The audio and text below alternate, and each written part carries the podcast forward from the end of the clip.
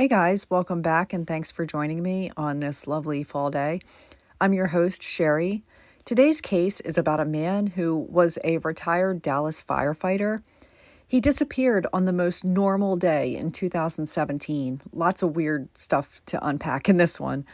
My sources are listed in the description area. This is the case of Michael Chambers. Let's get in our little time travel machine and head back to two thousand seventeen when this case began. Donald Trump became the forty-fifth president. We had the first total solar eclipse in ninety-nine years. I remember being at work and walking outside to watch it, and it was super cloudy. Twitter upped its character limitations from one hundred forty to two hundred eighty. Kroger was the most popular supermarket chain. Prince Harry got engaged to Meghan Markle. O J Simpson was released on parole after serving nine years for robbery and kidnapping. And lastly, we lost Chris Cornell, Chester Bennington, Greg Allman, Malcolm Young, and Chuck Berry. So much talent was lost that year. We were all still getting over the death of Prince from the previous year. Michael Glenn Chambers is a seventy-year-old man who lives in Quinlan, Texas. Now, Michael was a Dallas firefighter for thirty-six years. He retired in two thousand eight.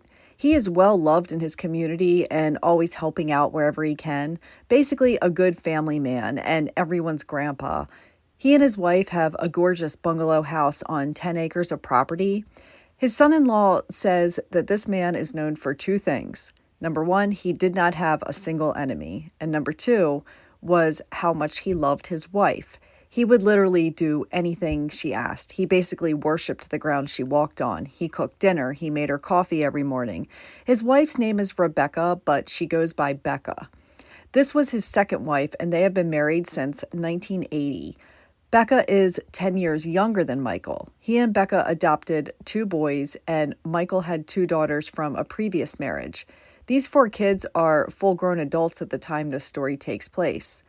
By this point, he and Becca had been married for thirty-seven years and have nine grandchildren and eight grand, great-grandchildren. Michael is known to, on every holiday, be the one helping cook dinner and then hanging out with all the grandkids in the living room. Everyone wants to play with Grandpa. His granddaughter said that when she was younger, every time he threw one of them up in the air, you never had to worry that he wasn't going to catch you. He is well-loved and would do anything for his family. Michael's passion is restoring old cars and was often seen working in his workshop. I call it a workshop, but it's actually this large detached garage next to his house. Like it has heating, air conditioning, and a bathroom. It's like the size of a three-car garage. This was where he spent a lot of his time working on restoring old cars. He was part of a weekly car group called Texas Most Wanted, where the guys meet once a week and talk about their restorations to old cars. Becca works during the day, and this was when Michael spent a lot of the time tinkering around out there. He's basically just enjoying his retirement and doing whatever he wants every day, as he should. Michael is in excellent health, and he has no substance abuse issues or any medical or mental health issues. He is a deacon at their church and a member of a gospel band that frequently played nursing homes and churches. On the morning of Friday, March tenth, two thousand seventeen, Becca goes to work at her job as a home health aide. This is the most normal of days. Becca calls or texts him that morning to ask him to go to Walmart and pick up some mascara for her. But other than that, he's just going to work on one of his cars and chop firewood. Later that evening, Becca texts her husband like she always does and says she's on her way home from work. When she gets home, she notices things are a little different than usual. First, the garage door wasn't opened, like it always is. Michael usually comes out of the garage and greets his wife. He then carries her pocketbook inside for her, and then he'll go get cleaned up and make dinner. Today, the garage door is shut and locked, and lights are off.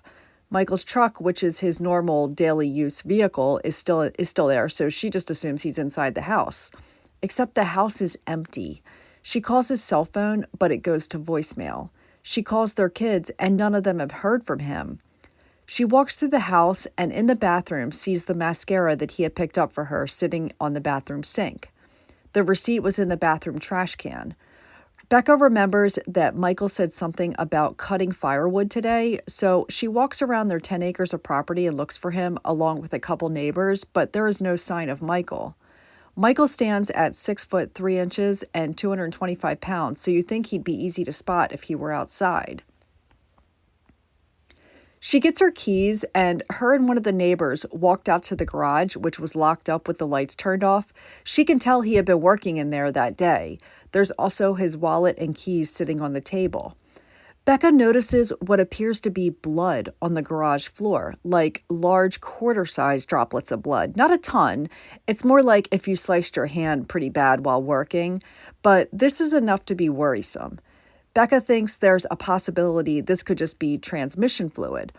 Her neighbor who is with her is a retired police officer, and he calls police. By this point, it's around seven o'clock p m Police believe it's possible that Michael was a victim of robbery, but they notice his wallet is still there, his twelve gauge shotgun is sitting in the spot it normally sits in, and there's a lot of expensive tools laying around the garage that are untouched.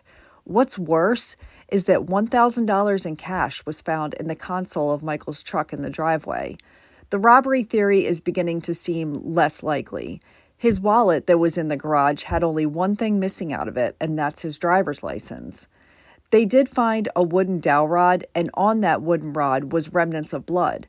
The sheriff believes it's possible Michael was hit with that wooden rod, and that's what caused the blood to land on the garage floor. I looked at the photos of the blood splatter, and it's definitely one of the strangest patterns I've ever seen. These are perfectly circular, quarter-sized, bright red droplets. Police say the blood droplets were almost too perfect. When there's a struggle, you're going to see blood smears and find blood in other spots. Crime scenes are messy. This was not.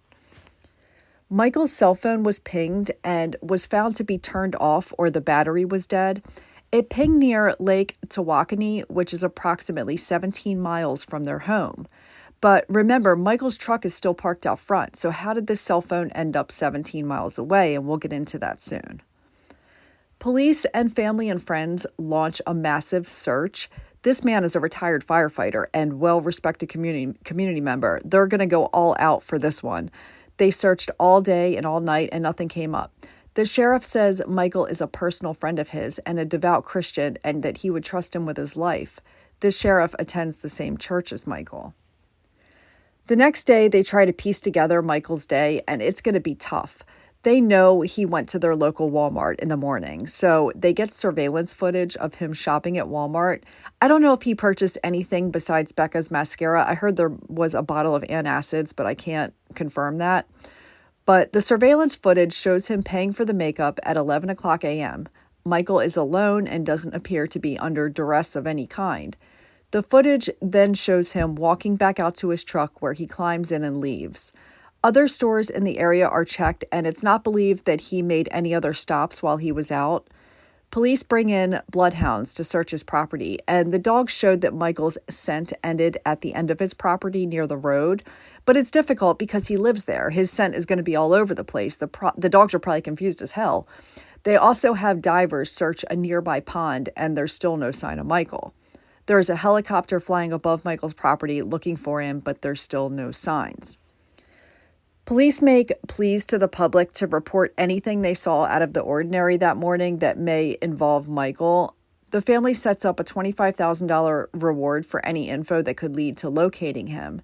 Neighbors say that they saw nothing out of the ordinary that day, just Michael working in his garage like he does every day.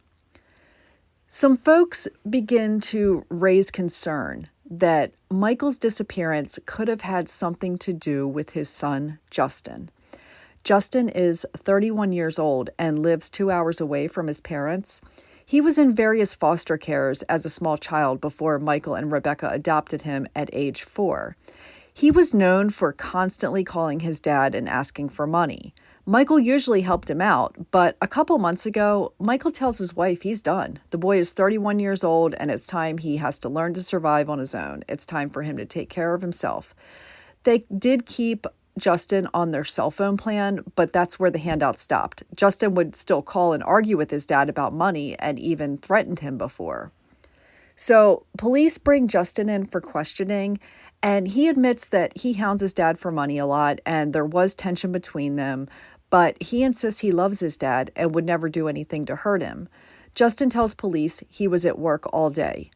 The police check into this and find that, yes, Justin was at work, just as he said he was, and his alibi was solid. He was given two polygraph tests and, ba- and passed both times.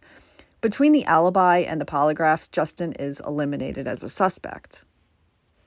Back to the blood droplets found in the garage. The blood was tested and found to have belonged to Michael Chambers. The blood splatter analysis says these drops are too perfect, like perfect quarter-sized droplets. You guys have to like, Google these, almost as if they were staged. They also said since the color was bright red, it could suggest the possibility of an anticoagulant, which means the blood may have been drawn in advance and then preserved in a vial of some sort and then intentionally splattered to make it seem like there was a crime that took place on the garage floor. On March twentieth, two thousand seventeen, this is ten days after Michael disappeared, Becca does something strange that had a lot of folks scratching their heads. First, she removes Justin from their cell phone plan, and then she cancels Michael's cell phone service. People are stunned because what if he needed his phone to call? Remember, his cell phone is still missing and last pinged at the lake seventeen miles from his house. Why suddenly cancel his service so soon? He's only been gone ten days. Her explanation was that it was to save money. Michael's not here, and she feels she needs to save money wherever she can. Even with having no service on a cell phone, you can still dial nine one one if needed, thank God, but it's a really strange thing to do. Next, she wants to sell Michael's truck. This is his daily, everyday vehicle that he is still making payments on. So she, requ- she requests a temporary death certificate. She assures her kids that this is just a temporary one and only for a formality. The rest of the family almost couldn't believe it and strongly objected to this, but Rebecca insists this is because she is going to need the money and can't afford to continue making payments on the truck, and this is just a temporary death certificate. In June two thousand seventeen, this is three months after Michael disappeared, Becca is brought in for a polygraph. The reason she wasn't given one before this was due to medication she was taking. The polygraph shows that Becca had multiple affairs throughout their marriage. She wouldn't elaborate to police when they confronted her about this. She just said that Michael knew about her affairs and always dismissed them and never confronted her about them. It was just something they didn't talk about. Remember, this man worshipped the ground she walked on. He was going to let her do whatever she wanted to as long as she was happy, according to her. Her family was shocked to learn that she had been having an affair. They were under the impression that mom and dad had a perfect marriage, and this caused some major family friction. Becca only talked about one man, but not the others. She says the affair ended five months before Michael disappeared. Becca passed the polygraph when asked about if she had anything to do with Michael's disappearance. Her former lover is called in, and he passed a polygraph. He also had an alibi for the day that Michael disappeared. I feel like this particular police station is putting a whole lot of faith into these polygraph tests. Like, well, every suspect passed a polygraph, so they're immediately eliminated. It's important to mention that the F B I was brought in for this case early on. The F B I is a whole lot better at these kind of things. The other men she was having affairs with were all interviewed, and they were cleared as suspects. A few months later, Susie, who is Michael's daughter, gets a Facebook message from a man who says he has info about what happened to her dad. He says Becca and another man killed Michael, and he knew where the body was. Susie, Susie notifies the case detective, and the area was searched where this man claimed the body was, but nothing was found. The police think this man just wanted the twenty-five thousand dollars reward money. He was also a known convicted felon. The weird thing about this, though, is that the man said Becca and another man had killed Michael. Whether it's a lie or not, this is strange because police hadn't made it public that Becca was having multiple affairs. As far as the public knew, Becca and Michael had this picture-perfect marriage. I feel like this man knew something about this family. Becca ends up calling police one night, when, and when they arrive, they say she wanted to file a restraining order against Justin, her son. The reason was because he had confronted her of, after showing up to her house and questioning her about his dad's disappearance. He knew his mom was cheating on his dad, canceling the cell phone plan, her behavior. It was enough to make Justin irate and finally confront her. Family members and even the police found this request for a protective order strange. Justin didn't get physical with his mom. He just went there to question her, and she became upset. Two days after this confrontation by Justin, the family discovers, do you guys remember Becca getting that temporary death certificate so she could sell Michael's possessions in order to have money for survival? Well, it was actually a real death certificate, not just a temporary one. Michael was declared legally dead months before. Because Becca had gotten a real final death certificate, she was collecting Michael's seven hundred fifty thousand dollars pension payments. They had no idea Becca was collecting all this money and had filed for a death certificate. The sheriff's office signed off on the request for the death certificate because Becca had explained she needed the money. If Michael's not in the house, his retirement checks would stop. Now, now that she had the death certificate, she had tons of money filtering in every month. Becca was the sole beneficiary to Michael's entire estate, which was valued at three hundred thousand dollars plus his seven hundred fifty thousand dollars pension. If he's presumed alive, she gets nothing. If he is dead, she gets everything. So she filed for the death certificate. To me, this is strange because Michael had only been gone for a month.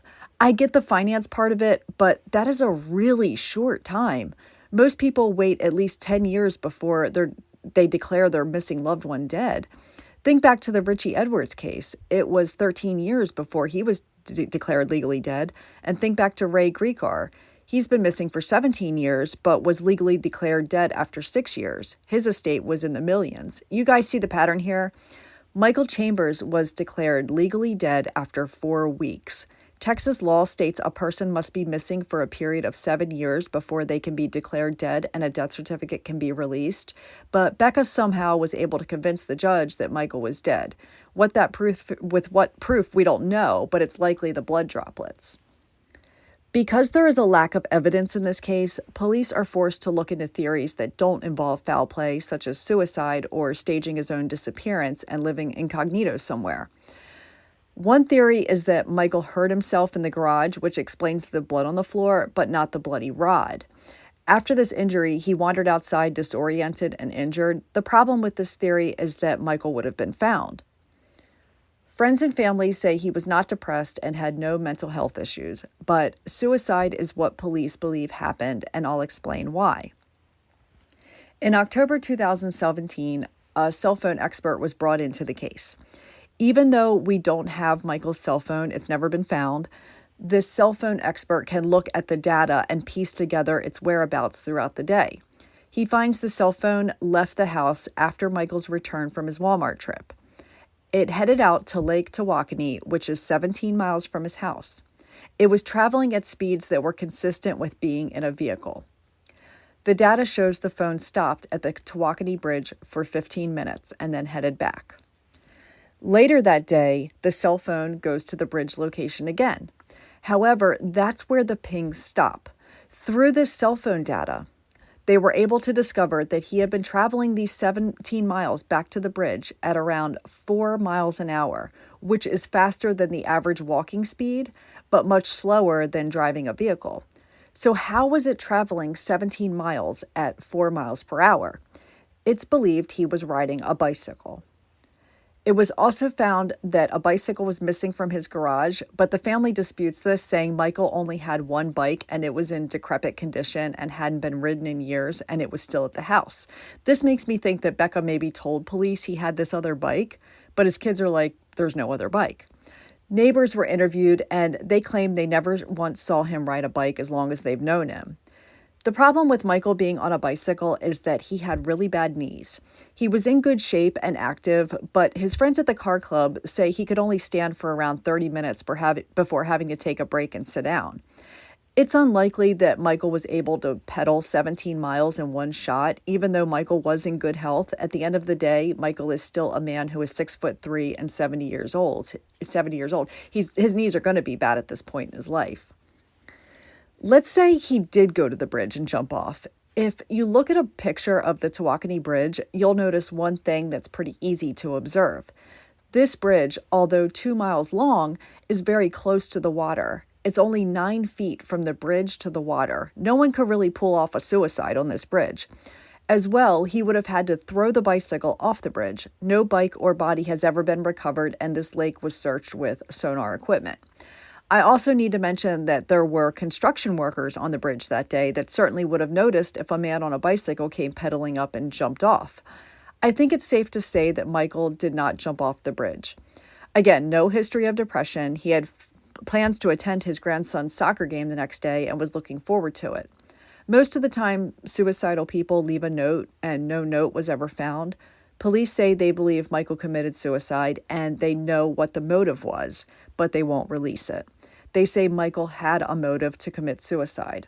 It could be anything from his wife cheating on him to maybe he owed two hundred thousand dollars in back taxes and the I R S was going to take his house and his possessions. We don't know what the motive is, and I don't want to speculate because it's insulting to Michael.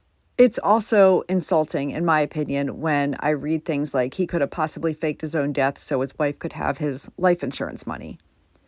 Could Michael have thrown his cell phone in the lake and started a new life somewhere else? Of course, there's always that possibility, but starting over at seventy years old is unlikely. He had a home and cars and a life. He would have likely taken the one thousand dollars in cash that was left in his truck at the house. You're going to need money to survive on. Think back to the Richie Edwards case. Many believe he started a new life and is alive and well living out of the country. The difference between Richie and Michael Chambers is Richie was twenty-eight years old and a rock star, no wife and kids. He's he very well could be alive and living off the grid. Michael is seventy. He's retired. He's a family man. He's raised his children. Michael can do whatever he wants, whenever he wants. He has no rules to follow. He's not a good candidate for one to up and start a brand new life. Two private investigators were hired by the family. One believes that the patterns of the blood in the garage indicate that Michael was carried, maybe hit on the head and then taken to a car and put in the trunk. There were no signs of a struggle in the garage. If there was a fight going on, there would be shit knocked off the tables and scuff marks and so on, but the blood didn't go from the middle of the garage to the door. It's just kind of in the middle of the garage. Also, what kind of killer or kidnapper is kind enough to lock up your garage and turn the lights off? It likely was not a burglary gone wrong. Michael often worked in the garage with the garage door open, and sometimes people would see the classic cars and pull in and talk to Michael about them. Family says Michael would talk with anyone who stopped and asked about the cars. But remember, all his tools and his twelve gauge shotgun were right there, undisturbed. His vehicle wasn't stolen or any of his classic cars. He, he still had one thousand dollars in cash in his truck. Plus, his cell phone and his driver's license were missing. Who's going to steal a cell phone and driver's license and nothing else? If he was forcibly taken from his garage, there were no calls for ransom money or any of the other things that go along with kidnapping victims. I have watched countless interviews with Michael's family and friends. His children and grandchildren really love him and miss him, and his friends do too, especially those from his church and his car club. One person missing from all of these is his wife, Becca. In fact, one friend is convinced Becca killed Michael, and she is very vocal about it. It seems like everyone is very divided now with no one speaking to, to Becca. That's the impression I get, but I don't know the family, so I can't say for sure. With that being said, let's get into some of the reasons why people are so suspicious of Becca. These things do not necessarily make her guilty of murder, but they indicate that she is shady as fuck. Becca did not participate in any searches for Michael except for that first night when she reported him missing. She doesn't do interviews and she stopped talking to police. Remember, she called her neighbor over to help search that night. Some think it's strange that she went to the retired cop first, maybe as a way to be able to say, look, I had my cop friend with me helping me search. I don't know if I find that part strange, but there's a lot of opinions about that piece. This cop neighbor also says that the garage was locked when they got to it. Becca went and got her keys and unlocked it. He thinks it wasn't really locked, and she was almost pretending to unlock the door. Becca was having multiple affairs. In fact, she talked to one of the men the morning of the day Michael disappeared. Her cell phone activity was checked, and that's how it was discovered that she also talked to him in the afternoon and the morning after her husband went missing. She canceled Michael and Justin's cell phone service ten days after Michael was missing in the name of saving money. She sold Michael's truck, declared him dead after lying and saying it was just a temporary paper, and also sold one of the prize cars, a nineteen sixty-five to a sixty-nine. I don't know exactly what year it is. It's a cherry red Mustang, just weeks after he disappeared. The Mustang was a gift to her from Michael. It's sad because this man truly loved his wife. You can tell how much he loved her. She was the most important thing in the world to him. She then sold his entire collection of cars. She was talking to her lover that morning and also asking Michael to get her mascara around the same time. I don't know about you guys, but I'm not going to call my husband at eight a.m. while I'm at work and ask him to pick up my mascara. He doesn't know what to buy. My husband would be completely lost if I sent him shopping for my makeup products. I'm not saying this makes a person guilty. Maybe other marriages do, you know, people do this for each other. I don't know. But if there's one thing I have to buy on my own, it's my makeup products. Michael's friend Penny at the car club said once Becca had said to her, "Michael is not coming back." Penny's like, "Excuse me?" Becca says again, "He's not coming back." And, he, and she said it very sternly. This friend also said the car club had initially helped Becca in the beginning with food and finances, but stopped when they saw she was still attending her dance classes and getting her nails and her hair done. This was in the very early stages of her husband's disappearance. They thought it was uh, abnormal to be out there living your best life and not searching for him and being sad like everyone else. I thought it was strange that the blood I told you about on the floor was bright red and possibly drawn in advance and stored in a vial with an anticoagulant, then dripped on the garage floor, possibly to stage the crime scene. Well, a normal person like me wouldn't know how to go about making the blood this way, but someone who worked in healthcare would. Becca was a home health aide, and that's just a coincidence there. The private investigators believe Becca is hiding information or knows way more than she's telling them. One says Becca's whereabouts are unaccounted for after two p.m. that day that Michael went missing. As well, her phone was completely turned off for an hour and a half. Who actually turns their cell phone off? Do normal people do that? I don't know, because I never turn my cell phone fully off unless the battery died.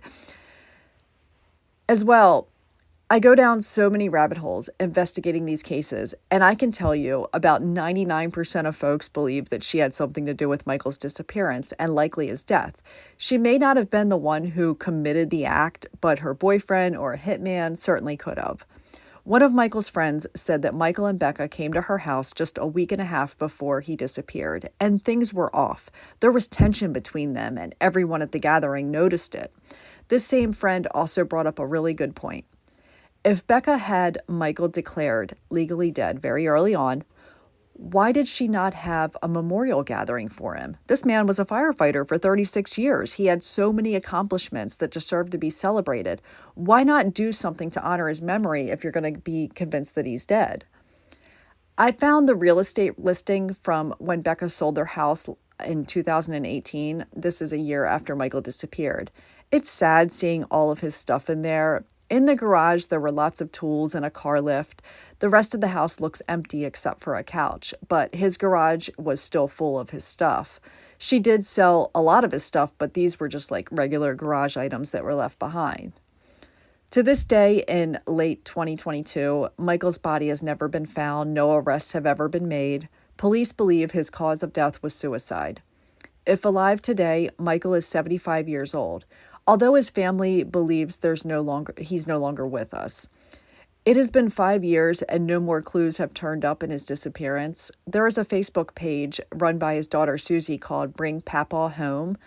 It's updated regularly with messages about how much he's missed and a good source for updates in this case. It looks like the last major search held by law enforcement was in twenty twenty-one when over four hundred acres were searched by police and volunteers.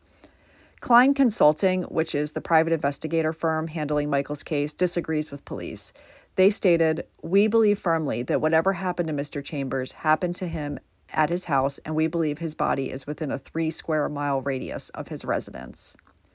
Please contact the Hunt County Sheriff's Office if you have any information that could lead to the whereabouts of Michael Chambers so his family can get the closure they need, and if foul play was what caused this, the person that did this needs to be held accountable. Thank you for listening, and I'll talk to you guys soon. Take care, and much love to you all.